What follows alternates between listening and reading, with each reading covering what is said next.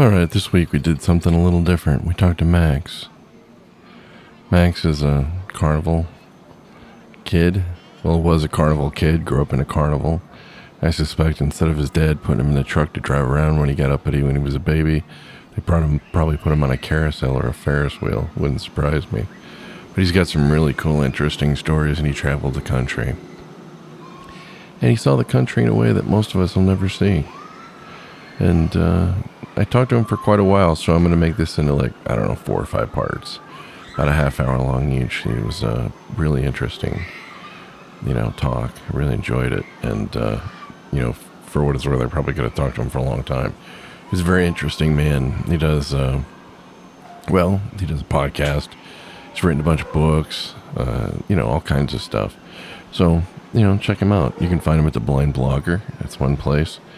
And he also sells amusement rides. Yeah, Max is retired, and he sells, you know, he brokers uh, Ferris wheels and you know whatever you can imagine. So I don't know. It's kind of interesting. So I don't know. Let's get on with the show. All right, here we go. I'd like to introduce you to Max, a new friend. I'll talk. I'll talk to you in just a bit. Here's the music.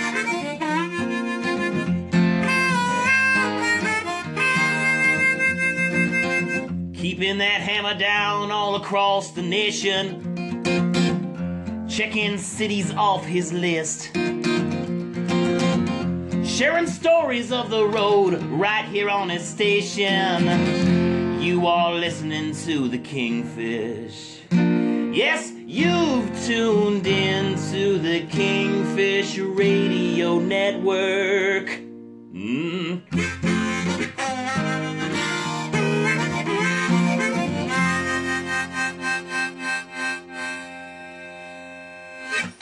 Expand your mind on the open road with Kingfish right here. I'm glad to see it's not just the blind guy who wanders. Oh, there it goes. Okay, clicked. I I've only used this a couple times. Primarily, uh, what I do is you know the trucking thing, and then I do the podcast thing just for fun, and it helps me. What I like about it is I get to talk to people like you from across you know across the world now. Max, and we're talking to Max today. Max has a, a hidden world that I'm that I want to explore, mm. and then hopefully he's going to tell me how to win the thing with the bottles where you drop the string and then lift them up. Now, if there's a secret to that, so I can get my wife a teddy bear, I'm hoping Max will square it with me, and and I'm you know maybe we won't share it with you people. You'll have Don't- to write in. Don't play. Oh, is that the is that the way to do it? Yeah, there are certain games on a midway that the only way you're going to win is when the is when the operator decides you've spent enough money that you have bought the teddy bear. Oh, oh that's hilarious. So There are let's no, but, but now, there, there, there aren't there aren't many of those games left though, because basically what's happened is is just like every other business is worried about their public image. For the most part, the carnival business is worried about its public image, and those types of games do not inspire confidence in people who come to your midway and want to spend money. And when a new Ferris wheel can cost you over a million dollars, you need everybody that's in a town to come to the midway and spend money and spend lots of it. So uh, those types of games, for the most part, with the exception of, of the small, you know, uh, family-owned shows that maybe have ten rides, those sorts of games have pretty much gone away because they they bring heat, they bring bad publicity, they cost you event dates, and they discourage people from having confidence in spending money on your midway. But if you see that particular game on the midway, I would advise not to play it. I doubt I you're think going I to see that game, but if you do, I think I saw once, maybe it was an NPR story about how they they would have I think it was like New York or something. They'd have inspectors come out, they'd like measure everything, and they'd make like they'd measure the holes where you know where you got to throw the ball in, and you know the holes have to be a certain size, the ball has to be a certain size, things like that. there are certain states where they do have a game inspector. For the most part, in most states, most midway games are by rule illegal.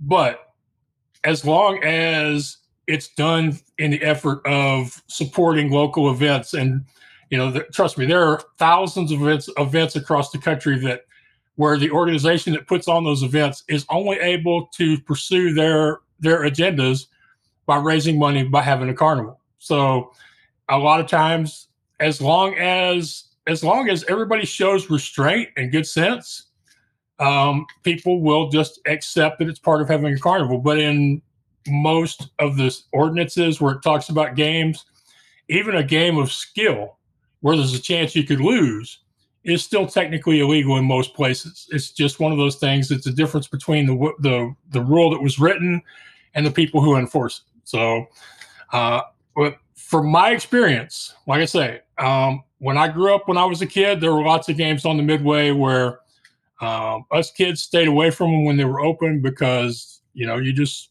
you just knew they were the way they were. And then uh, nowadays, most all of that stuff has gone by the wayside because it just costs you money.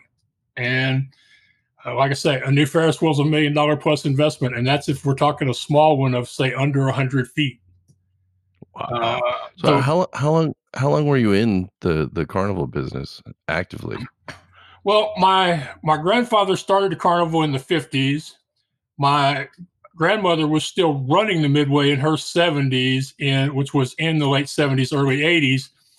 Um, I started out at five working in her cotton candy wagon, putting the butter on popcorn and the syrup on the snow cones, and doing other uh, menial, distasteful jobs so that the food tray would be ready to open, and so that Max wouldn't uh, wouldn't get into any trouble or be in danger of of you know being hurt or or bullied by the people from the town because the, the belief was as long as Max is in the trailer with us working, nothing bad can happen to him.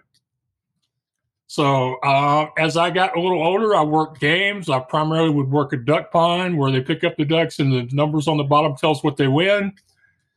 And uh, in the 90s, when I started owning my own games instead of working for other people, I had what was called a build-up duck pond, which I talk about in my latest book, the blind blogger's first speaking and signing adventures, how you can conquer your dreams, conquer your fears. And I uh, I talk about that because I happened to meet one of the one of my my, favorite people who I traveled with back in the day.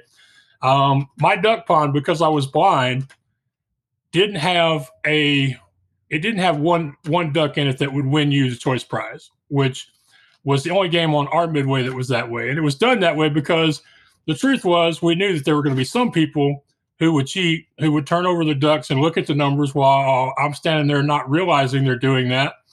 And so the idea was to find a middle ground between uh, giving away a big stuffed animal for every dollar spent and having everybody win a you know a 15 cent yo-yo. So we had a build up duck pond. The numbers would add up to where people would win good prizes. They just might have to play two or three or four times to get them and nobody ever complained. And in fact, quite often the people from the committees that organized the events we would set up at would come and play my game with their grandkids or uh, police officers and their kids would play my game. So it worked out really well. There was, you know, we, we threw stock, which basically means we gave away uh, a good enough percentage of prizes that people actually wanted to take home with them that nobody ever complained about my duck pond not having a choice duck in it where they would win their choice. So I did duck pond. Uh, in the 90s, 2000s, when my dad was alive, I also did the bookings, which means I spent a lot of my time calling people up and asking them if they wanted to book our carnival for their event or if they would let us set up our carnival on their shopping center. And since we had a seven ride carnival, eight rides sometimes, in the state of Texas where most people had 15 or 20 or more, and everybody had at least one ride scarier than our entire midway. I got told no a lot. And my dad would just, he would say, you know, Max, if you don't ask the next person, they can't say yes. So stop complaining about it and dial the next number. So I did the book. So I did the bookings, which has really helped me later in my life as a podcaster and a blogger, because a lot of times I've gotten opportunities because I have asked for them or I've asked for help when other people wouldn't. And, you know, that has really resulted in my moving forward a lot quicker than I would have if I were a lot of people and were afraid of asking for stuff. Uh, also helped set up and take down rides some of the time. And uh, in 2003, my dad passed away to lung cancer. By 2007, our carnival was out of business, and we were working with my uncle's carnival. Uh, I was not really happy being on his midway. booking events is a really personal thing. You have a you have a lot of information about the midway that most show owners don't want somebody other than the family knowing. So I wasn't invited to help with the bookings. My games weren't really making a, a lot of money, and for the for the last year or so, my mom was having to take money out of her food trailer and pay for the stock in my in my last game that I still had going. So eventually, I started the uh, Midway Marketplace, where I help people sell surplus rides and games.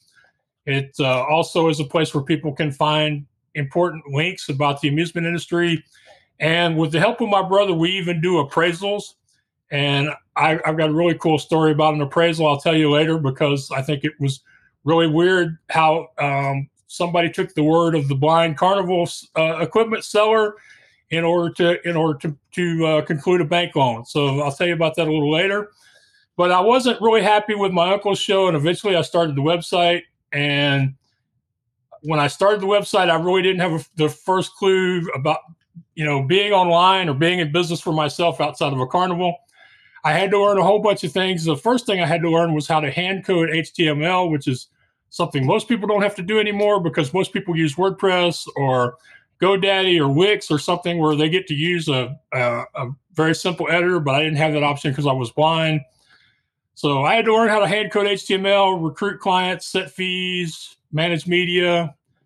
Eventually, Facebook and other social media came along. I had to figure out how to use those. Uh, built an email list, uh, started a blog, recorded videos. So basically, every time I would get to where I thought I was doing pretty good with the website, somebody would come along and go, you know, Max, you really need to have this. Or I would realize that people's equipment would sell better if we could get more photos or videos. And just basically kept doing the next thing that came along the way from starting the Midway Marketplace. And thankfully, people started telling me that I was inspiring, that they appreciated how I took on difficult challenges with joy and how I really didn't let anything get in my way. They encouraged me to share more of my experiences as a blind entrepreneur or to make some of my other friends online happy to share my experiences as an entrepreneur who happens to be blind. And that led to the blind blogger. I was later challenged to write my first book, which was the blind bloggers, the which is leading you out of the darkness into the light, a blind man's inspirational guide to success, which came out in January of 14. Written three books since then, traveled the country solo, uh, done public speaking, been on a bunch of podcasts, gotten other people booked on a bunch of podcasts. Uh, I sing in public when I get the opportunity. And eventually I would start my own podcast called What's Your Excuse? So, probably a long answer from where we started in this original question, which, by the way, I don't remember what the original question was, but this is this is how a guy who grew up in a carnival ends up starting an equipment brokering website and then eventually ends up a speaker, author, coach, and uh, publicist. That's that's how I got from there to here.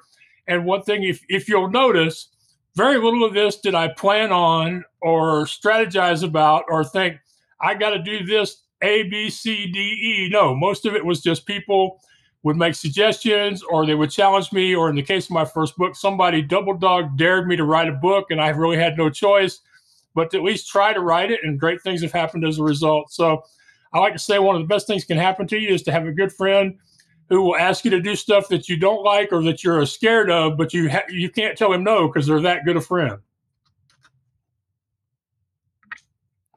Well, you know the thing is, um, you answered about 10 of my questions. I'm sorry. So, okay, I was just sitting there knocking them off one at a time. know, what people need to realize, oh, no, it's perfect. So, the, yeah, the carnival guy, you know, a, carnival guy is going to be able to talk. So, the big thing is you were born in the carnival, traveled in the carnival as a kid. You literally, that's how you grew up now you like you said you you sell carnival rides and people what people don't understand is when max says he sells carnival rides he's talking about the trains he's talking about carousels and they're all over the world. Yep except antarctica you know, these things are still all over the world because you're not gonna yeah because you're not going to transport these things to a site and say oh look here's my store because these things are huge. And so if you want to you know if you if you want a carousel or you want a ferris wheel or a zipper or a train or maybe a a, a bunk car. I think I saw a bunk car uh, trailer on your on your site. Yeah, you know, you want you know a stage. You want a stage. You want a portable stage that moves. Then you want to go to Max's site because he if, if he doesn't have it on there, he can tell you probably where to get it. Yeah, yeah. And my very first important sale was a guy from Australia, of all things, got a hold of me and said, uh, Mr. Ivey, when I was a kid, I rode this ride called the Astroliner, which is a simulator uh, before we had simulators. And he said, I've always wanted one of those. Can you find me one? And I thought, well, what the heck? It sounds like a fun challenge. I've ended up finding him one in Kansas, but it wasn't just any of the 80 something Astroliners that Wisdom Manufacturing built in the 70s. It was what's called a Jules Verne Astroliner. It was one of only four that they ever built. It was a huge piece of equipment that fit on a 53 foot semi uh, with, you know, it looked something like something like a small version of the space shuttle and it would raise up and rotate back and forth and tilt on its sides like a boat. And inside they'd play a video. And, you know, I, I got him together with the owner who lived in Kansas. The owner got together with a shipping company who took the, the, the ride from Kansas to Long Beach, California. They put it on a ship and it ended up in Australia. Now, Australia has tougher rules on importing rides than we do on operating them here. So it was a year later before the ride was actually in operation. The guy spent fifty thousand for the ride. He spent fifty thousand for the import costs. He spent one hundred fifty thousand dollars to get it oper- operable. Um, he he ran it at fairs in Australia for three years and never got close to getting his money back out of it. And he finally sold it.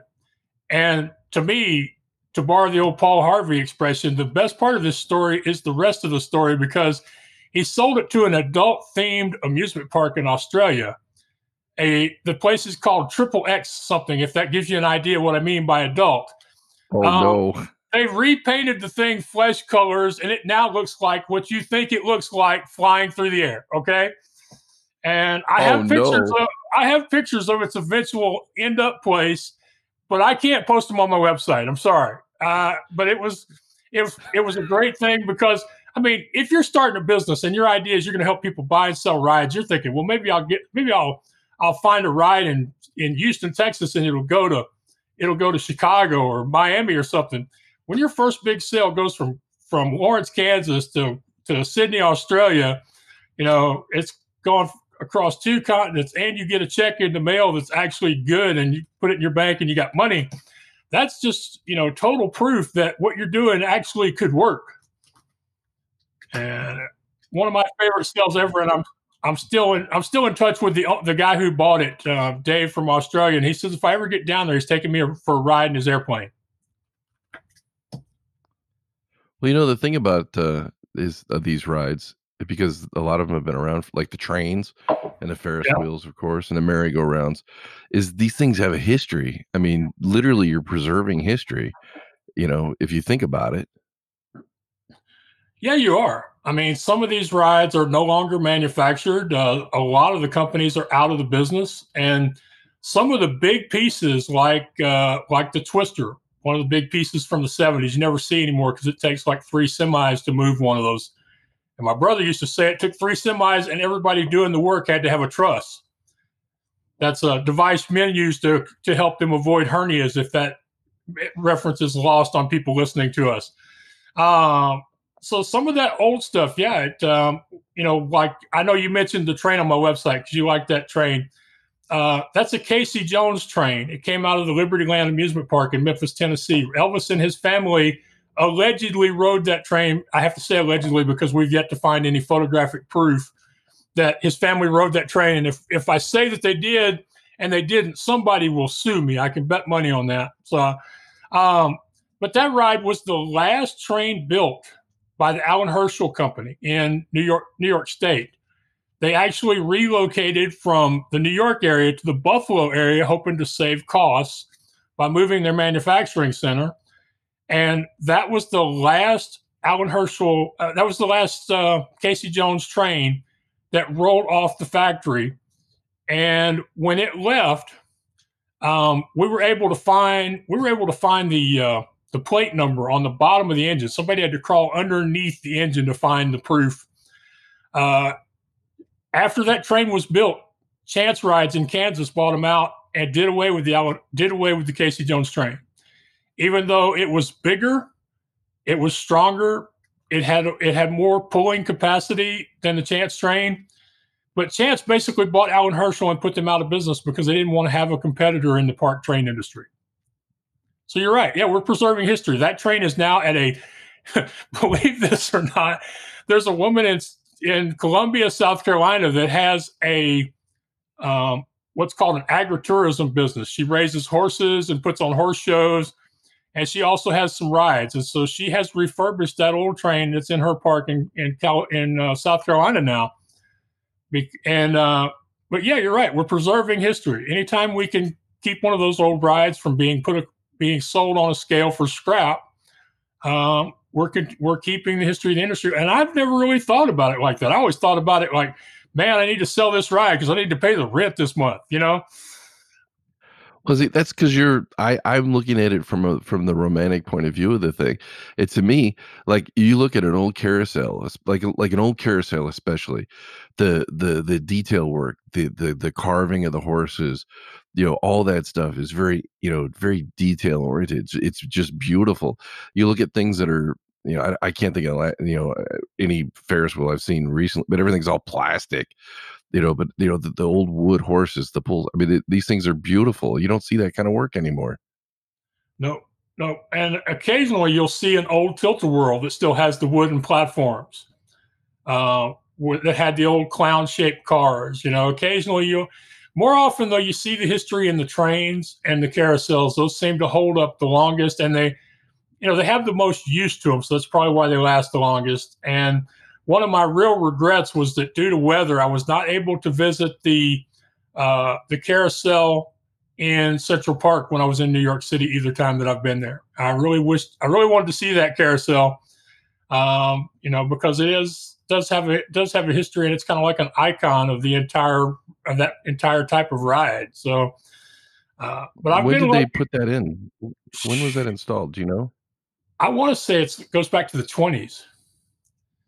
It's been See, uh, refurbished. Uh, it's it's it's one of the few carousels that has the brass ring mechanism, so it has to go back to at least the twenties. I've seen it in movies, but that's about it. But the, to tell you something that you might find you might be a little surprised about, Frederick Law Olmsted was the man who designed Central Park. Okay. That he's like a he's like a great great grandfather of mine. My grandmother was an Olmsted. I'll be darned. So I, yeah, so I have a Eh, well, you know, not a connection to it. The funny thing about it was, is that I used to be a landscaper in California, and I knew nothing of this stuff. You know, maybe I would have been a better landscaper if I would have realized my, you know, one of my relatives was the premier landscaper in America. But at the time, I had no idea. You know, literally no idea. You know, I didn't find out to the you know till I did the ancestry thing, and then I was like, oh wow, really? We're I thought we were we're actually creative and we actually did something once. I had no idea. Yeah, you know, it kind of when you know. Yeah, when you know uh, that it's been done before by someone in your family, you know, then it it gives you you know that step to step up. Whereas I never even thought about it, but I just thought that was kind of funny. But I would love to, uh, you know, there's nothing like riding. You know, you get on a carousel, a carousel with your girl and going around and yeah, with the music going, there's nothing like it. Yeah. Um, one of the real iconic pieces of amusement history was actually scrapped by Kennywood about 10 years ago now. And the the North American Dark Ride and Funhouse Association, the guy who heads that organization, he's still mad. Um, have you ever heard of a pretzel dark ride? No. Okay. In the very early days of the amusement park, somebody wanted to create a ride through funhouse. You know, kind of like the spook houses where you'd go in a car and you'd be in the dark. And well, the first inventor, the first guy to come up with a way to do that, he designed the track so that the track would loop back over itself and further disorient the riders so they didn't know where they were at in the house because they're always turning different directions. And if you looked at the track without the cars and with the lights on, it looked like a huge collection of pretzels. So that particular style of ride is referred to as a pretzel dark ride. There was only a there's that was supposedly the last one in existence, the one at Kennywood, that was uh, like I say, put through the scrap pile. And every so often, people get in a hurry to get rid of used rides, and that's what happens to them. And uh, I've been lucky. I've been very fortunate to be responsible for finding new homes for quite a few really old, you know, hard to place pieces of equipment. And in, in fact, in the early days, my youngest brother Patrick used to refer to my my Midway Marketplace site. He used to say, "Max, you should just start calling it the Isle of Misfit Rides." And when the website loads, it should, he said, "And when the website loads, it needs to play the theme from Sanford and Son." You know, I love that. I I I I love that idea because you know it's the truth. It's these things that we've grown up with, you know, our whole lives, and it's it's you don't see it as often as you used to you know and it's it's you know they they're they're going they're becoming museum pieces now and uh-huh. rightfully so because i mean it's just there's just something magical about these things yeah and thankfully there are people who are wanting to collect them. We have uh, city and county uh, uh, governments that are starting to buy older rides so that they can make sure that they have carnivals for their for their events. Um, and like I think two or three years ago, I sold two rides to a fair board in in Kansas because uh, they wanted to make sure that they would always be able to have rides, and they're they're you know they're concerned that some of the smaller shows going out of business means they won't be able to. So they bought a they bought a Ferris wheel and they bought a tilt a whirl from from my website,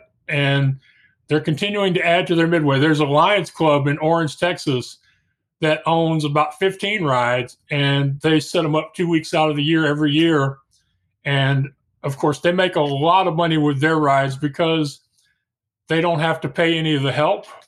All the prizes and food are donated, and they don't have to pay any taxes or any income tax. So they, their organization makes a lot of money with their carnival.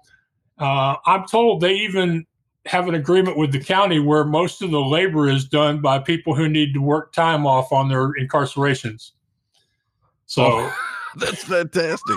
Well, like so, here in Wisconsin, I'm in Wisconsin, and we were talking earlier before we started recording, and we have this place up in Green Bay called Bay Beach, and I know you got some stories about that. But the thing is, is that it's when I was younger, I was going through the divorce, I was broke, literally had no money because the you know she just she was crazy. It's you know eh, in a bad way and spent a lot of money you know just a lot of money she left me she left with all the money and get left me all the bills so when i would pick up justin he was you know eight or nine we'd go up to bay beach i could buy a ticket for like i think it was like five cents or ten cents and the city owned all the rides and they had you know bumper cars they had the big slide love the big slide it's one of my favorites and you know they had all that they had a lot of that kind of stuff and you could ride it you could go you get 10 bucks and you could spend the whole day there. And the city was the city didn't get enough carnivals up there to to tour because it was so cold during the winter. But they did this, and it was just fantastic. And the city run. And you have a story about the the uh, the roller coaster there, don't you? Well, it's it's I'm I'm only tangentially uh, associated with that coaster because I didn't actually sell it, but I did I did sell the train that was out of the same park that was it was from, and uh, I have had you know, I've I've followed its progress from from Memphis to Green Bay and their efforts to relocate the the the one missing car that's still out there somewhere.